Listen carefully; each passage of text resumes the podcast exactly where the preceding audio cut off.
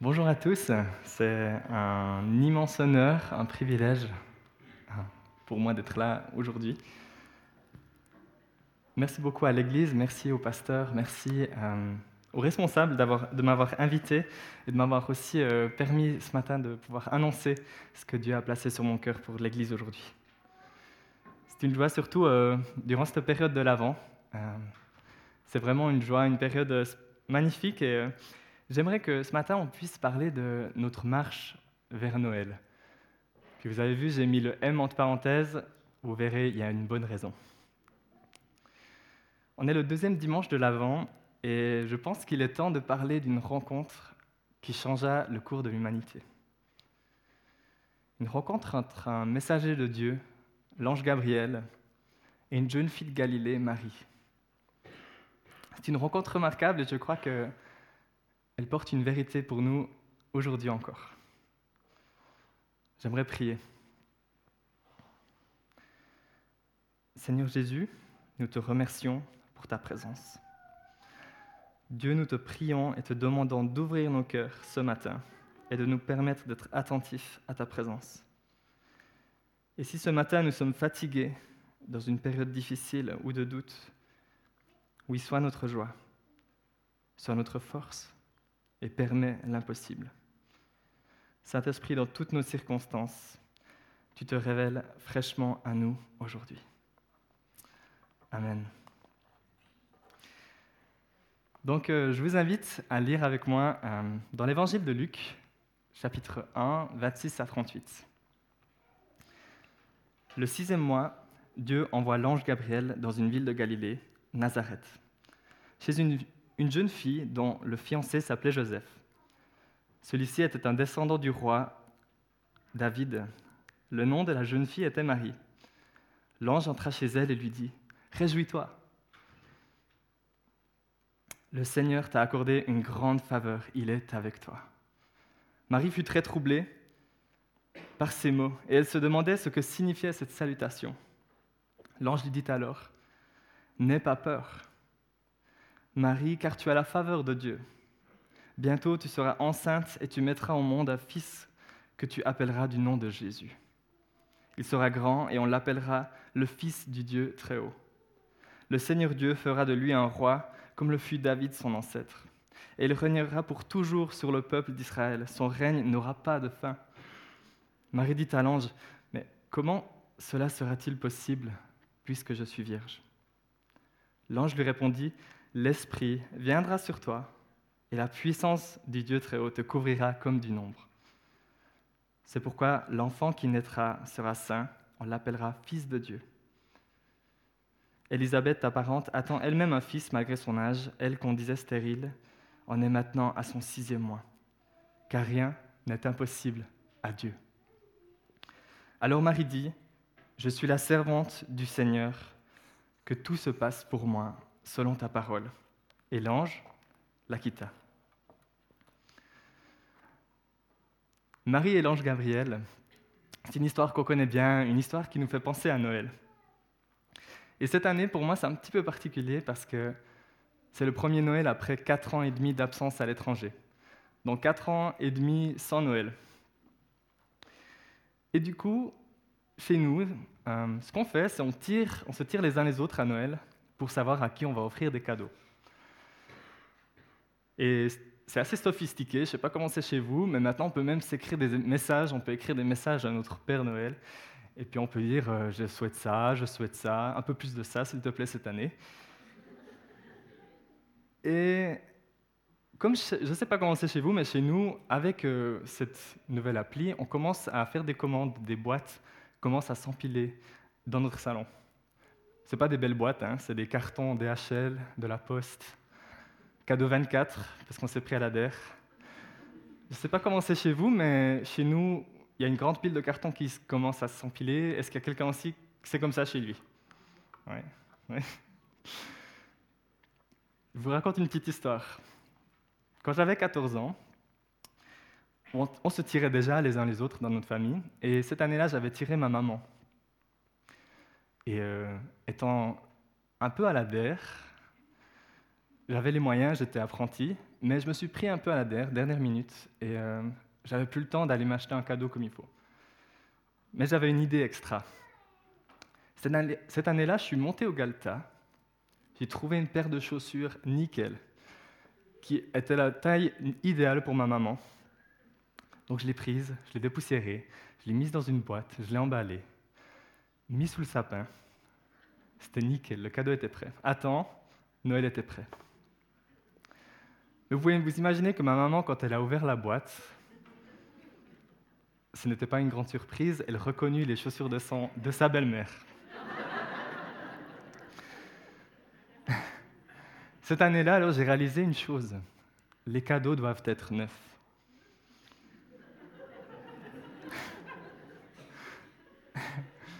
Ce qui va avec une surprise, c'est l'émerveillement, la beauté du neuf.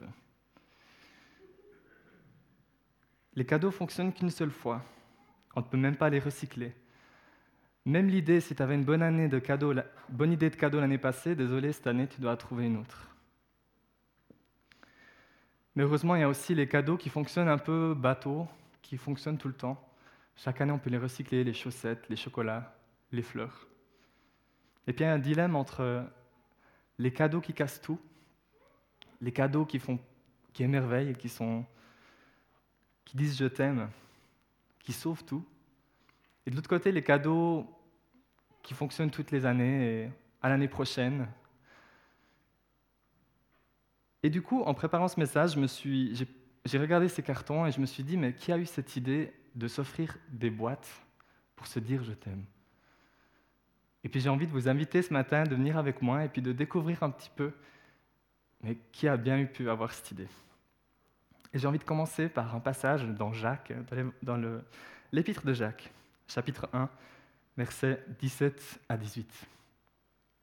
Tout don excellent et tout cadeau parfait descendent des cieux. Ils viennent de Dieu, le Créateur des lumières célestes, qui ne connaît ni déclin ni éclipse. Il a voulu lui-même nous donner la vie par sa parole, qui est la vérité, afin que nous soyons au premier rang de toutes ces créatures. Donc je me suis un peu intéressé sur la notion de boîte cadeau. Et je vous invite à vous plonger avec moi dans Genèse 6. Une histoire que nous connaissons bien. Au milieu du chaos, Dieu choisit d'épargner Noé, sa famille et les animaux. Il lui demande de construire une arche. Et c'est intriguant en fait parce que étymologiquement, quand on regarde dans le mot arche, dans la Bible, dans l'Ancien Testament, en hébreu, en fait, le mot hébreu arche, teba ou aron, en fait, signifie boîte ou coffre. Et même notre mot français arche vient du latin arca, et qui veut aussi signifier boîte, coffre.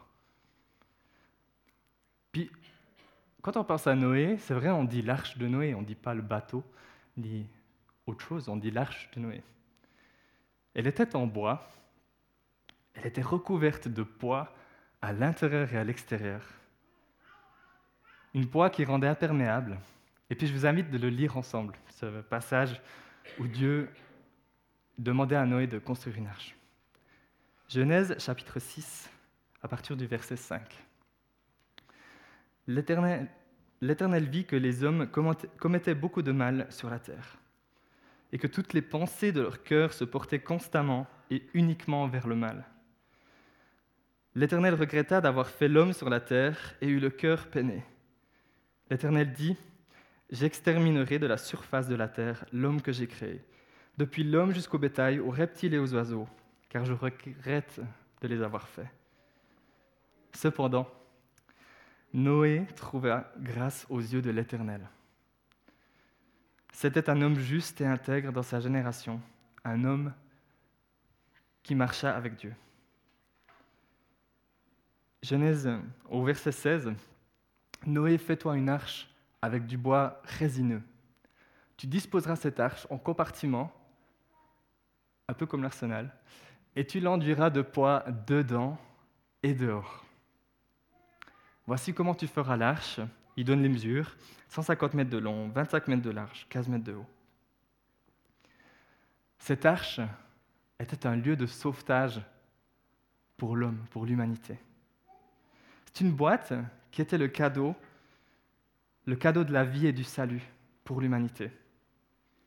Et au milieu de cette violence et de cette création, et du penchant constant et radical de l'homme vers le mal, Dieu commande une boîte cadeau. Il a de la place pour toute sa création, il la met dedans. Puis Dieu a promis plus jamais ce type de boîte cadeau, plus jamais de déluge. C'était une fois, mais plus jamais. Donc on comprend tout d'abord que l'arche, c'est un porte-salut. Puis dans la, dans la, Bible, on voit une deuxième arche. La deuxième arche, elle se trouve dans l'Exode quand euh, Dieu rencontre Moïse dans le désert. Celle-ci sera en bois aussi. Mais cette fois, elle n'est pas emballée de poids collante, elle est emballée d'or à l'intérieur et à l'extérieur. Je lis en Exode 25 au verset 10. On fabriqua un coffre en bois d'acacia. Il mesurera 125 cm, 75 cm, 75 cm de haut. Tu le recouvriras d'or pur, à l'intérieur comme à l'extérieur. Et tu appliqueras tout autour une bordure d'or. Alors que la première arche, celle de Noé, contenait la création et représentait le porteur du salut pour l'humanité, la seconde arche était le contenant dans lequel Dieu lui-même venait habiter à travers sa parole. Cette arche de l'Alliance était le, lieu central pour le culte des Israélites.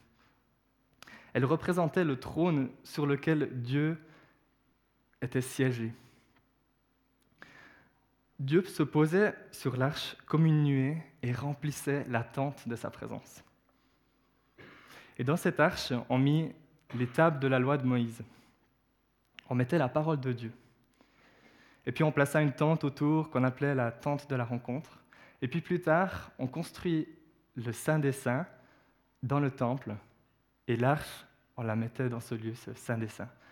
Et la présence de Dieu remplissait ce lieu par la parole. Donc le deuxième point, l'arche est porteuse de la parole.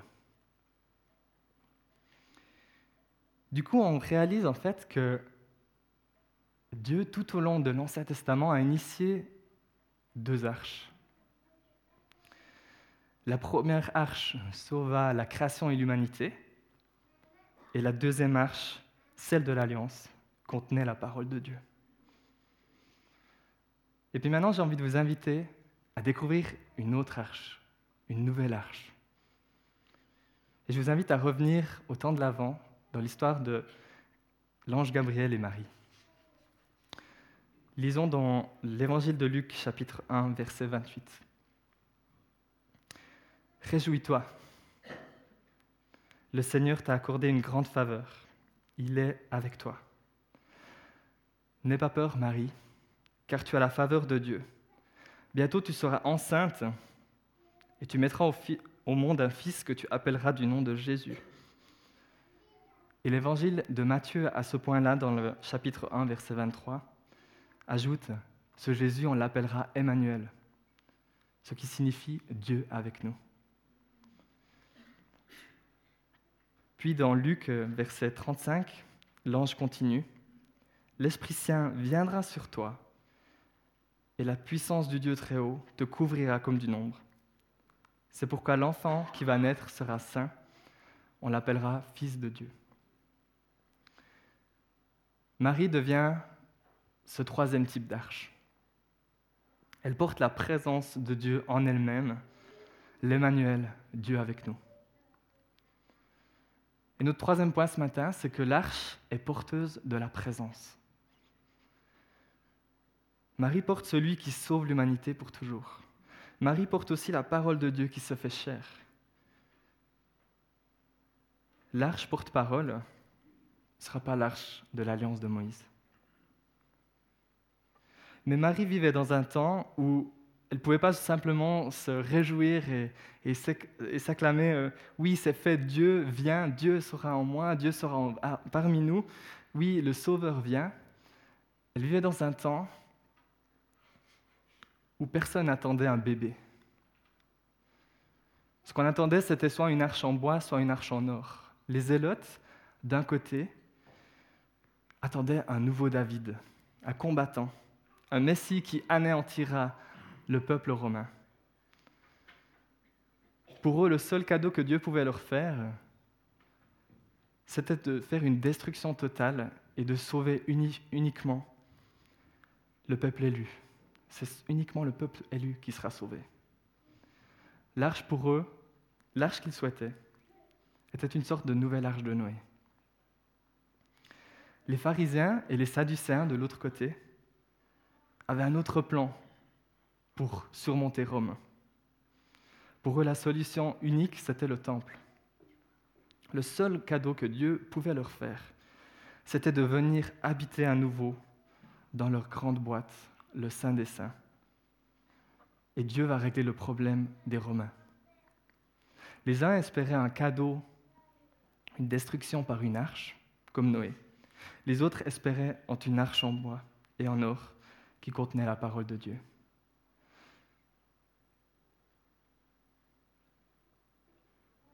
Et un peu comme moi, quand j'étais petit, ces deux avaient envie de recycler quelque chose que Dieu avait déjà fait. De prendre des vieilles chaussures et de les offrir en espérant que ça va porter une belle surprise. Au milieu de cette ambiance tendue, on rencontre une réalité différente. Un ange, un messager de Dieu qui rencontre une jeune fille de Galilée. Dieu commande un nouveau type d'arche. Il n'est pas peur, Marie, car tu as la faveur de Dieu. Rien n'est impossible à Dieu. Le Sauveur ne sera pas une arche en bois recouverte de poids. Le lieu de la parole de Dieu ne sera pas une arche en bois recouverte d'or comme celle de Moïse. Non, le nouveau type d'arche, de lieu de rencontre avec Dieu, le nouveau sanctuaire sera Jésus. Marie est le troisième type d'arche et elle nous montre ce que c'est d'être un chrétien. Elle est la première boîte à contenir le salut de l'humanité avec Jésus, la parole de Dieu avec Jésus et la présence puissante du Saint-Esprit.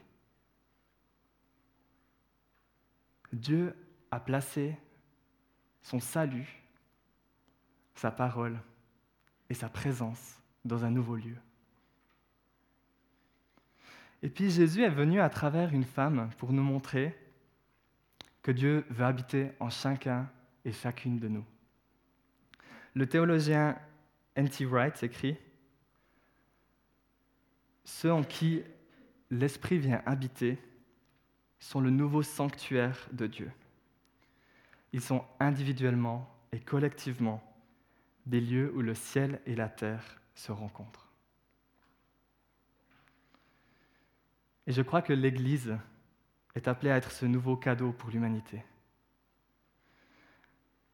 Ce lieu qui est appelé à unir Dieu et l'humain. Et on est en marche vers un nouveau Noël un nouveau départ, en marche vers l'espoir d'une nouvelle création qui unira Dieu et l'humanité. Et puis ce ne sera pas l'arche de Noé. Elle était utile une fois. Et quand on regarde dans le Nouveau Testament, dans 1 Pierre, chapitre 3, versets 21 et 22, voilà ce qui est écrit sur l'arche. En parlant de l'arche, et c'est ainsi que vous êtes sauvés maintenant, vous aussi, grâce à la résurrection de Jésus-Christ. Celui-ci est allé au ciel et il se tient à la droite de Dieu, où les anges et les autres autorités et puissances célestes lui sont soumis. C'est Jésus qui sauve. Et l'âge de l'alliance de Moïse alors, et le temple, eux aussi étaient utiles pour un temps. Mais Jésus lui-même disait que le temple allait être détruit. Puis sur la croix, alors que Christ meurt, le rideau se déchire de haut en bas, donnant accès en fait à la présence de Dieu à tous. Matthieu 25, chapitre 25, verset 51, alors que Jésus est sur la croix, Jésus poussa de nouveau un grand cri et rendit l'esprit. Et voici que le voile du temple se déchira en deux depuis le haut jusqu'en bas. La terre trembla, les rochers se fendirent. Oui, le Christ est la signification pour laquelle le temple a existé. Jésus, par sa mort et sa résurrection, sauve le monde une fois pour toutes. Et c'est ça le cadeau ultime. Un nouveau cadeau qui sauve, qui rend la vie et qui accomplit l'impossible. Mais peut-être que ma prédication ce matin semble très loin de ta réalité. Demain, toi et moi, on va se retrouver dans les derniers 15 jours avant Noël. On va avoir nos derniers préparatifs, nos derniers achats, nos dernières organisations. Et puis si on ose juste un petit peu regarder à la violence qu'il y a autour de nous, aux familles brisées, peut-être qu'on serait tenté à vouloir soit une arche qui détruit mais qui sauve uniquement l'Église, ou peut-être une arche qui porte la parole Dieu vient, s'il te plaît. Et j'aimerais t'encourager, nous encourager ce matin. Dieu nous fait un cadeau dans l'Église aujourd'hui. Rappelons-nous quelle est la boîte que Dieu a choisie pour déposer sa bonne nouvelle. Et si tu es là aujourd'hui et tu déclares que Jésus est ce sauveur, que tu déclares que oui Dieu, je suis le porteur, la porteuse de ta parole, alors tu es, je suis, nous sommes les nouvelles arches qui portons la présence de Dieu. Et peut-être que pour certains d'entre nous, être une arche pleine d'espoir pour Noël, ça, c'est difficile. Je ne connais pas chacun de nos problèmes, mais peut-être que c'est financier. Finir l'année, c'est compliqué. Peut-être que c'est une maladie, peut-être même une dépression que tu combats depuis plusieurs années. Mais j'aimerais te rappeler que malgré la destruction,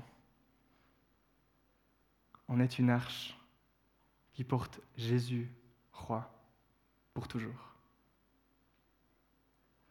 Et rien n'est impossible à lui. Aucune situation est trop grande pour lui. Et peut-être que ce n'est pas Noël qui te préoccupe cette année. Mais si tu es honnête avec toi-même, tu réalises que depuis quelque temps, tu es comme recouvert d'une poix collante, imperméable. Ton cœur est devenu insensible à l'intérieur. Pour les émotions, tu es insensible spirituellement. Et tu es aussi insensible de ce qui sort de toi ou ce qui rentre en toi. Cette poids est venue t'imprégner comme du bois à l'intérieur et à l'extérieur. Laisse-moi te dire ce matin que Dieu désire t'offrir un cadeau. que sa présence viendra comme une nuée sur toi. L'ange Gabriel l'avait dit à Marie, mais c'est une promesse pour nous aujourd'hui. Oui, l'Esprit Saint, l'Esprit viendra sur toi, et la puissance du Dieu très haut te couvrira comme du nombre. Pour lui, rien n'est impossible. Et ce matin, je t'encourage à laisser cette poids collante qui t'a rendu imperméable et de te laisser transformer par le Saint-Esprit. C'est la promesse de Dieu pour l'Église aujourd'hui. Et oui, si tu es là aujourd'hui et tu crois que Dieu a plus en réserve pour l'humanité, alors c'est qu'il est en train d'écrire sa parole dans ton esprit et sur ton cœur. Nous sommes appelés à être un nouveau cadeau pour l'humanité. Individuellement, collectivement, en tant que chrétiens, en tant qu'Église. Nous sommes appelés à être un peuple arche, des porte-paroles, le lieu et le moyen que le Saint-Esprit utilise aujourd'hui pour entreprendre son travail. Et l'Église, les chrétiens, nous sommes le vrai lieu de rencontre entre le ciel et la terre. Il n'y en a pas d'autre. Toi et moi, collectivement, individuellement, sommes le lieu qui donne déjà un petit peu de goût à ce qui pourra venir dans l'éternité. J'aimerais juste prier pour conclure ce message. Et puis alors qu'on prend un temps où on regarde aussi comment nous on va en marche vers Noël, qu'on puisse se réjouir de la promesse que Dieu nous a faite aujourd'hui. Prions ensemble. Seigneur, tu as instauré un nouveau cadeau, une nouvelle boîte, une nouvelle arche pour nous dire que tu nous aimes. Jésus, nous te remercions pour ce don précieux de la croix. Tu nous sauves de notre détresse par ta résurrection. Saint-Esprit, nous te demandons pardon pour nos péchés et la poids collante que nous avons mis en nous et que nous avons étalé autour de nous. Transforme-nous, remplis-nous, change nos cœurs et nos esprits. Car on déclare que rien n'est impossible à toi, notre Dieu.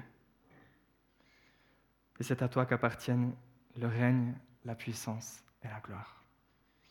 Amen. Je vous souhaite à tous et à tous, toutes et à tous, une belle marche vers Noël.